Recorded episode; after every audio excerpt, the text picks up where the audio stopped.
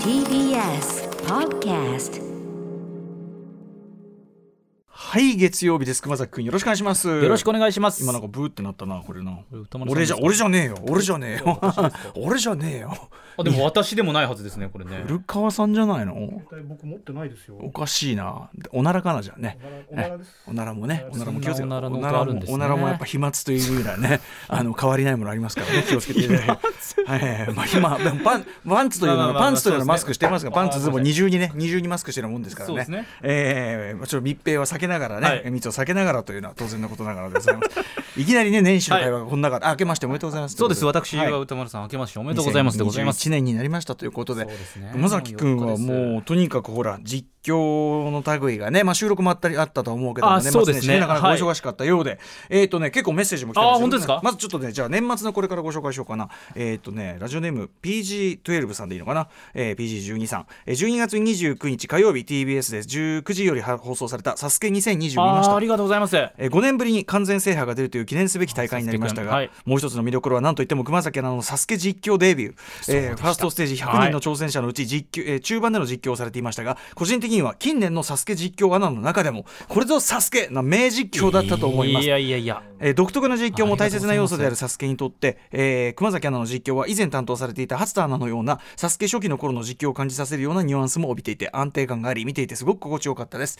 H サスケファンとして今年もぜひサスケ実況よろしくお願いしますということいですね。やりたいですね、また2021年も。初だったんですね。初めてです。あの今はい年の暮れ近く12月ぐらいにね熊崎はい君とある収録で声が枯れててこれまさにサスケだったわけですね。そうです、そうです。うん通常のやっぱりあの実況とやっぱ違うもんですよね。声張る度合いというのが大きいですしずーっと張ってるもんねサスケはね。そうですね かなり張りますしあとワードとかも、まあなんだろう、うん普通のスポーツ中継に比べていろい。ろ遊びがあるというか、あのもまあ森森に持ってというかね。森に持ってと森いうかに持っていくはい盛り上げるっていうところお祭り感もあるのでまあそういうところですかね。なるほど。でもねあの初田アナのような先輩で書くのねこれを。いやいやいや、いやそんなことはまだまだね自分でも課題ありますし。本格実況アナとしての本格スポーツ実況を普段手掛けている身としてのやっぱサスケっていうのもあるでしょうからねそうですねもうもっともっとこうしてやりたいああしてやりたいっていうのはあるんですけども、うんまたちょっとですね今年できたら本当に嬉しいなっていうところですすねごいでも PGT さんは毎年サスケファンとしても見ててだって本当に例年の中で近年の中で名実況って言ってますよ。嬉しいことじゃない？いやこれ。は嬉しいですよ、うん。素直に嬉しいですよ。ね ありがとうございます。そう思っていただける方がいるまだまだ初年度だからね。初年度だからちょっとね、という。もっともっとね、うんブラッシュアップしていきたいと思っております。サスケのサスケ会っていうのはまた独特なんですってねって話をね。実はほらまだそのサスケの人そうですね。できてないから、はいはいはい。要はそのやっぱりサスケスーパースターこそがあの中ではもう絶対的であってサスケオールスターズの輝きこそが全てっていう感じですかね、まあ、いろんなタレントさんお笑い芸人さんとかも参加されるんですけど、まあ、そういう方もサスケオールスターズ、まあ、一般人ですよ、うん言うて。普段はね。普段は一般人のそのサスケオールスターズに対してこう子供がこうスーパースターを見るかのような、うんうんうん。そういう目で霜降り明星の粗品さんとかせいやさんとかも、うんうんうわオールスターズだっていうそういう興奮、一ファンとして興奮をするような、はいはい独自の独自のやっぱこうなんていう磁力というかね普通に霜降り明星さんとか他のお笑い芸人さんとかジャニーズの方とかがね、その辺を歩いていても誰も何も思わないのにそのなんかその辺の東城それこそもうそうなんですサスケ的にはサスケ的には東城が歩いてやるというねことですもんねオールスターズがそこを歩くとみんなうわうわーっとだもんね山田勝美さんだみたいなそういう空気になるっていうなるほどなるほど。現場です、うん。ねまあだからちょっと今年以降ねちょっと継続して熊崎君そうですね。何やりたいと思います、うん。やらせていただけたら嬉しいです。一方ですね年、えー明けましてですね、はい。ニューイヤー駅伝こちらのメールりが来ております。ます1月1日えーラジオネームクーネルさん、えーニューイヤー駅伝を主張していて中継2号車担当の熊崎アナウンサーの実況が落ち着きがあってとても聞きやすかったです。ありがとうございます。えー実況に備えて取材や準備お疲れ様です。アトロクはもちろんですがスポーツ実況の熊崎アナウンサーの活躍を今年も楽しみにしています。頑張ります。ねうん取材がねあのーなかなか今年はねリモート多めだなんてこと言ってましたけど。全部リモートでやらせていただいて、今年はそのニューイヤー駅伝もそうだしあっちの学生の箱根の方もさも。なかなかこうね盛り上がったというか昨日の箱根駅伝はね日テレのやつ見てましたけれども、最後、まあ、10区間で各区間ええ。20キロずつ大体走るんですけれども、10区入った時点でも3分以上の差があったのに、そこで普通はひっくり返らないわけねだいや絶対ひっくり返らないと、多分本人たちも思ってたでしょうし、ただその中で創価大学を最後駒澤大学が大逆転するっていう、ねね駒澤大学としても優勝するとは多うんうんうん分思わず10区に入ってるんですよ。うううんあそうかそうか。そういうことなんだ。大番狂ぐらいからこう、1分差ぐらいになってきてこれもしかしたらひょっとしたらひょっとするぞっていうことで最後に逆転があったっていうですね、さっきもねこれあの本番前にも言ってました。がやっぱ学生スポーツの大事込みというかね甲子園とかもそうだけどそうですね。そのいわゆるプロゴリゴリの試合とは違うこう大幅な逆転劇とかがやっぱたまにあったりなかなか見ない想像つかない波乱が起きるのはやっぱり学生うん。スポーツならではですよね。そうか。これまあ駅伝はニューイヤー駅伝は日テレだっけ、どこだっけ？ニューイヤー駅伝我々 TBS が TBS けど箱根駅伝。は箱根駅伝そうそう日テレだってニューイヤー駅伝だってさあの僕見てましたよだあありがとうございます。富士通がそうなんです。ねそう富士通そうこう付け焼き場で言ってますけどいやいやいや。去年のは予選落ちしちゃった富士通があってねそうなんです、うんで旭化成が5連覇を目指したけどそれを阻んだ富士通ってういうん。です、ね日比ちゃんもね取材してましたよ。あそうですね、うん。はい。ということでお疲れ様でした。ありがとうございます。ん。はい。ということで年末年始お仕事を終えて。じゃあその終えてからはちょっとしばらくはお正月休みぐらいできたんですか？そうですね、まあ、2日3日ですから一昨日、うん昨日と休んで、まあ、今日から、うん。ま一昨日昨日ってただの週末なんだけどね。まあまあ結果的にはそうですよね、うん。俺に俺もただの週末だわっていう。いや今年だから暦のね よりによって。言うと、ねなんか流れ的にもうよこれ4日仕事するしかねえじゃん4日にって月曜日が来ちゃうというのは、うん。なんかまあ。キリが悪いもんな。あこれであと5日。これがもうちょっとこうずれ込んでたりするですよね。とじゃあじゃあ火曜から水曜からってなるとこがね。そうなんですそうなんです。まあ月曜ときちゃうこれ。今日から働いてるっていうね方も多いかもしれませんが。うん。まあまあでもねあの働き手があるということそうですね。は結構なことでございますということで、はい。えーそんな普通の週末よりな、えー正月を過ごした皆さん、はいえーお元気でしょうか？行ってみましょう。1月4日月曜日アフターシックスジャンクション。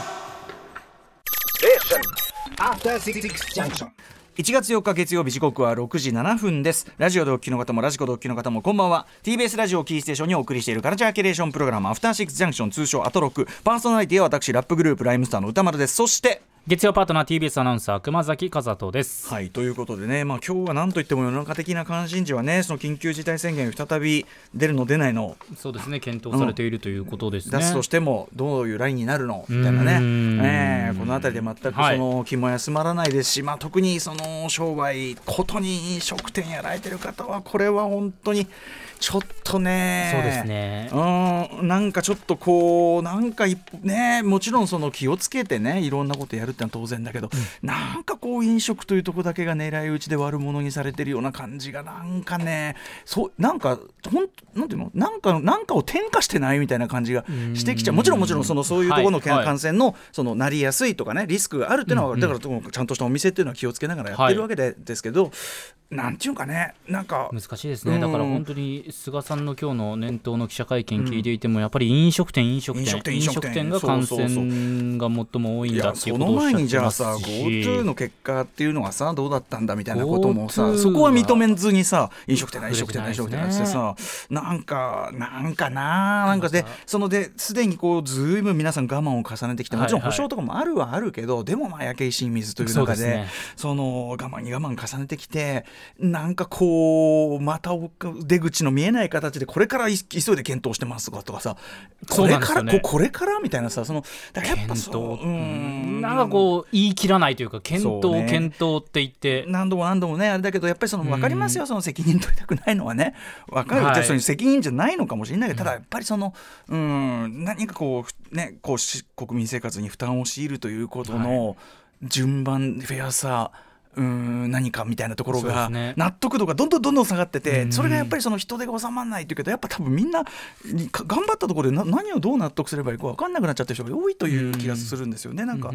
だからそのうん、なんかこうなんかな良くない流れな感じがしてしょうがないですけどもちろん我々はねそのまあ、おここはね気をつけながら生活するはいとか、もちろんです。あの移さないように移らないようにね気をつけながらってこれ当然のことだし皆さんもうすでにやられてることだと思うんだけどそうですね。うん。まああのまあ、ちょっとね動きを見ながらねもちろんその、はい。コート決まればそれはもちろんねあの協力しながらやっていくというのもやぶさかではもちろんないわけですけども、えーそんな中ねじゃあその私はですね 普通の週末をどうする？いやとにかく木曜日がはい。大晦日、そうですね。一人散歩。ではい。すごい、もうす遠い昔のようだよね。2020 まあまあまあ。去年ですからね。な何をさ大晦日だからって何をあんな俺は生きてたのかなって思うのよ。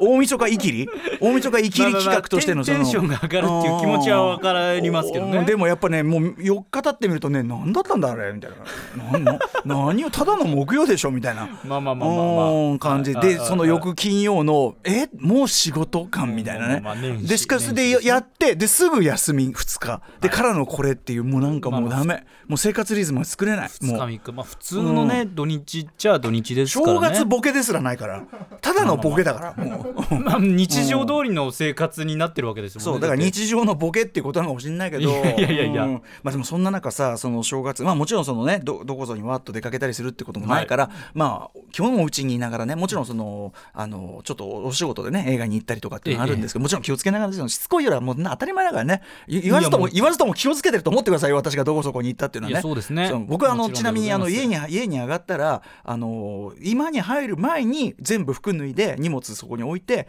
あのシャワー浴びて、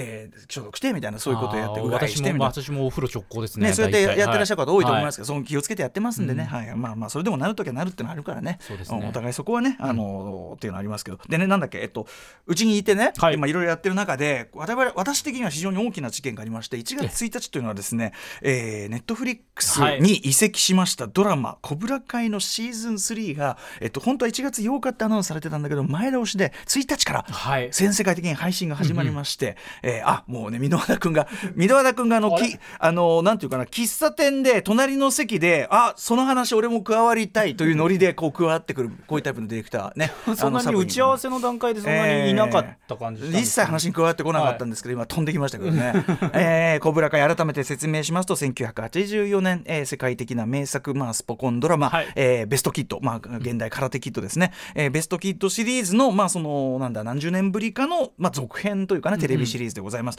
えーかつてはその一作目でいじめっ子で要するに主人公に倒される側だったジョニーというのを、まあ、主人公というかね、まあ、ラルフ・マッチを演じるはい。その、えーダニエルさんというのもまた出てきて、まあ、旧その子供世代とかも出てきたりなんかしてというね。で世界的に非常に人気をあの集めていたシーズン1、シーズン2と,、えー、と本当にあの向こうでは結構社会現象的にはい。人気があったんだけど、ただ YouTube プレミアムというね、あののドラマシリーズはい。YouTube のオリジナルドラマシリーズとして1位は2位は作られてでそれが、えっとなんとですね、えっと YouTube はもうあれねオリジナルドラマ作るのやめちゃったんだっけ？それでそうそうもう撤退みたいな感じでで、えっと、Netflix が買い取ってと、はいはい。だからその今までそのなかなかその小倉会見てよ見てよっつってもあの見たことない人が日本だと特に多かったあたりが、日本ずねあの YouTube のオリジナルドラマのあれあんまり押してなかったから宣伝とかで、ようやくこれで皆さん見ることでこのタイミングでようやくハマった人も結構いるという中でワンツーあってからのついに3がドーンきた、えーでしかもその2が結構終わり方がえー、えー、もうなんていうのかなこう本当に取り返しがつかない事態みたいなうん。終わり方をしてたの、はい。2で。えこれどうすんのみたいな。感じ。まあこれからワンツー改めて見る方もいらっしゃるんでもういろいろ伏せながら話さなきゃいけないんだけど、まあ、3どうすんだと思ってるところでまたいろんなことが起こって。でえっとまあちょっと本当にこれからご覧になる方もね、はいい、らっしゃると思うんでえっとまあ伏せながら伏せながらだけどやっぱりねあの今回シーズン3は特にあの前のその映画「ベストキッド」シリーズの映画版のを見てた人がああってなるような展開がちょっと多めではある。だからいわゆるファンサービスというか、はい、あのおじさん接待みたいなところがちょっと多めではある、だからあのマンダロリアンのシーズン1と2のバランスというか2になって急にこうその旧キャラクターみたいなのをボンボンボンボン入れてきて、うんサービスをサービスでちょっと俺たちちょちょっとサービス早いんですけどとあのワンシーズンこのぐらいのサービスはワンシーズン一人でいいんだけどみたいな結構盛りだくさんのそれをバッコンバッコンン入れてくる感じにもちょっと近いというか、はいあのーまあ、まあ例えば「カラデキッド2」にちなんだベストキッド2にちなんだ何であるとかっていうのがこう出てきたりとかね。うん、で、まあ、ちょっといろいろあの思うところあるんだけどあとねやっぱりそのあのジョン・クリースさんというですね、はいはいまあ、要するにそのあの主人公ジョニーのコブラ会をその教えたそのジョニーの、まあ、悪しき先生ですね、えーまあ、そのなんていうかな空手道のダークサイドをして教えてしまう、まあ、割とこうシリーズ中の絶対的悪役として君臨していたこのジョン・クリースというね、えー人がいて今回はちょっとその途中でそのジョン・クリースがなぜこんな人になってしまったのかの前日談も並行して語られるっていうか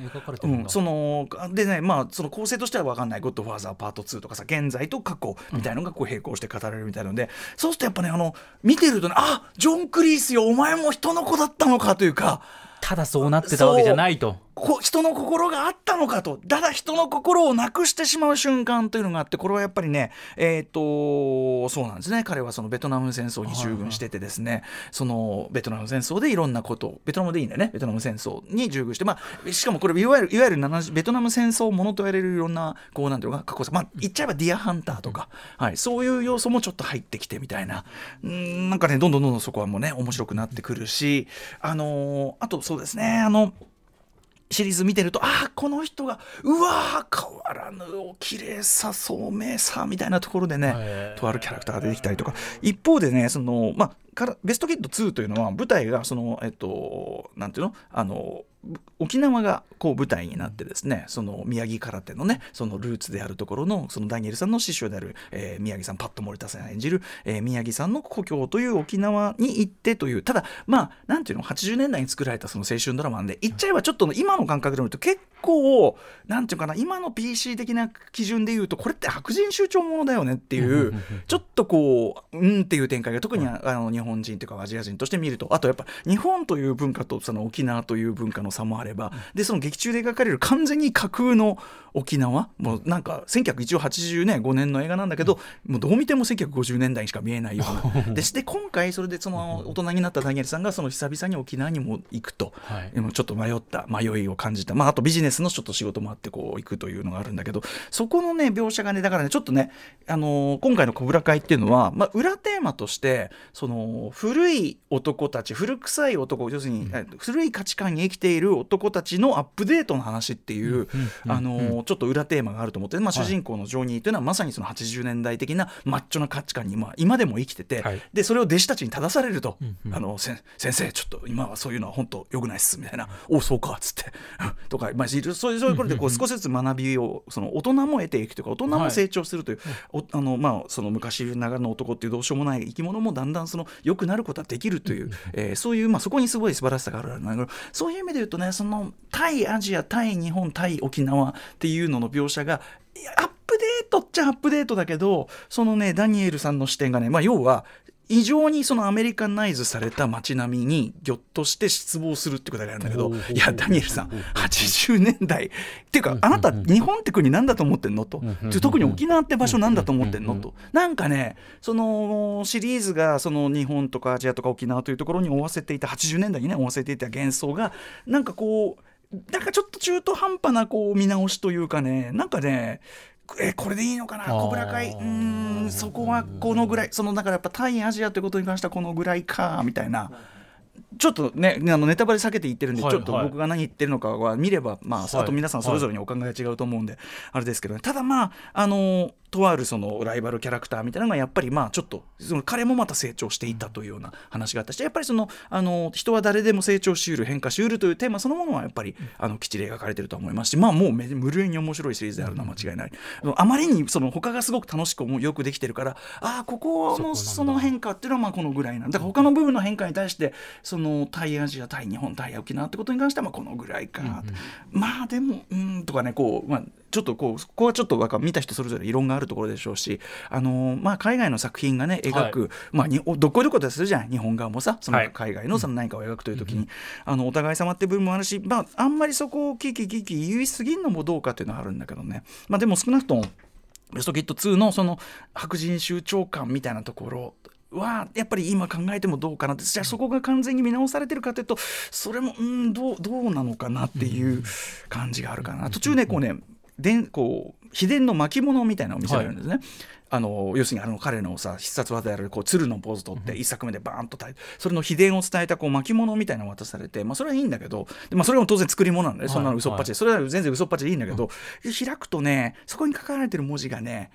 ちょっと残念なんだよね。やっぱね。どう残念なんだ？うん。いやいやもうにもうもうに日本人なら誰もが、うん、ああここ誰かし要するにその日本語ではあるんですよ書かれてるの。は、はいはい。いやいやいやいやっていう。うん、感じではあるんですよね。だからやっぱそのいつも思うんだけど、まあ、たった一人でもいいからネイティブの人にチェックさせれば済む話なのに、うーんってとこがね。別にまキーキー言いたくないけども、はい。はい。まああって思ったりはするよね。まあお互い様なんでしょうけどって何度も言いますけど、はいはいはい。というね。まあでもあの「コブラ会シーズン3、はい。ちょっとねあの見てない見てないっていうかねネタバレ避けながらにも非常に限界がありますんでこれもいずれあのネタバレ全開で、えーポッドキャストなどやってもいいかもしれませんが、はい、あの今からでもあのシーズン3までしかないのでい1話30分で非常に見やすいんでね。あとそうだあのすでにですねあのスティーブ・カレルの、えー、と G オフィスこちらもネットフリックスにあのうで見れるようになって非常に見やすくなっておりまして、こちらもおすすめでございますと。いったあ20分になっちゃったもんね、えー本日のメニュー紹介いってみましょう。はいこの後すぐです。プロ書評価プロインタビュアーの吉田剛さん登場ですはい。吉田剛さん、今日は何を紹介してくださるんですかね？はい。えーそして7時からのミュージックゾーンライブダイレクトはヒップホップ DJ、DJ はじめさん登場です。えっ、と、本日は、えっと、昨年の彼がこうミックスした日本物ヒップホップのミックスをお送りいただくそうです。そして、7時40分頃から投稿コーナーファーストマン我こそは宇宙で初めてこれをやった宇宙で初めてこれに気がついていたなどあなただけが信じ込んでいる発明や気づきを送ってください8時台の特集コーナービヨンドザカルチャーはこちら初夢特集2021。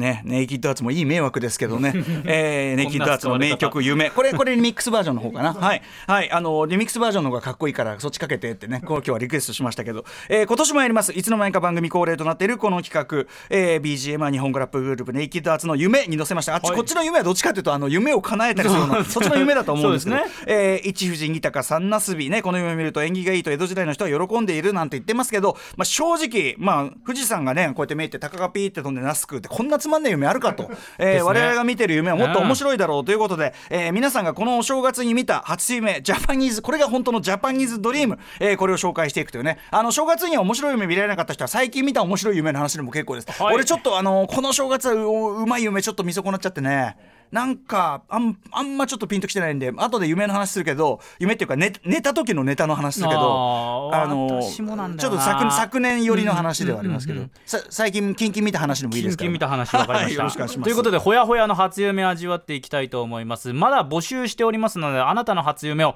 歌丸アットマーク TBS.CO.JP までお送りください、まああの最悪あの最近10年以内に見た面白い夢であれば 大丈夫です。はい感想や質問などリアルタイムでお待ちしています繰り返しになりますがアドレスは歌丸アットマーク TBS.CO.JP です読まれた方全員に番組ステッカーを差し上げますそして、えー番組ではツイッター、ライン、インスタグラムも稼働しております。各種フォローお願いいたします。それでは、アフターシックスジャンクション行ってみよう After Six Junction. Station.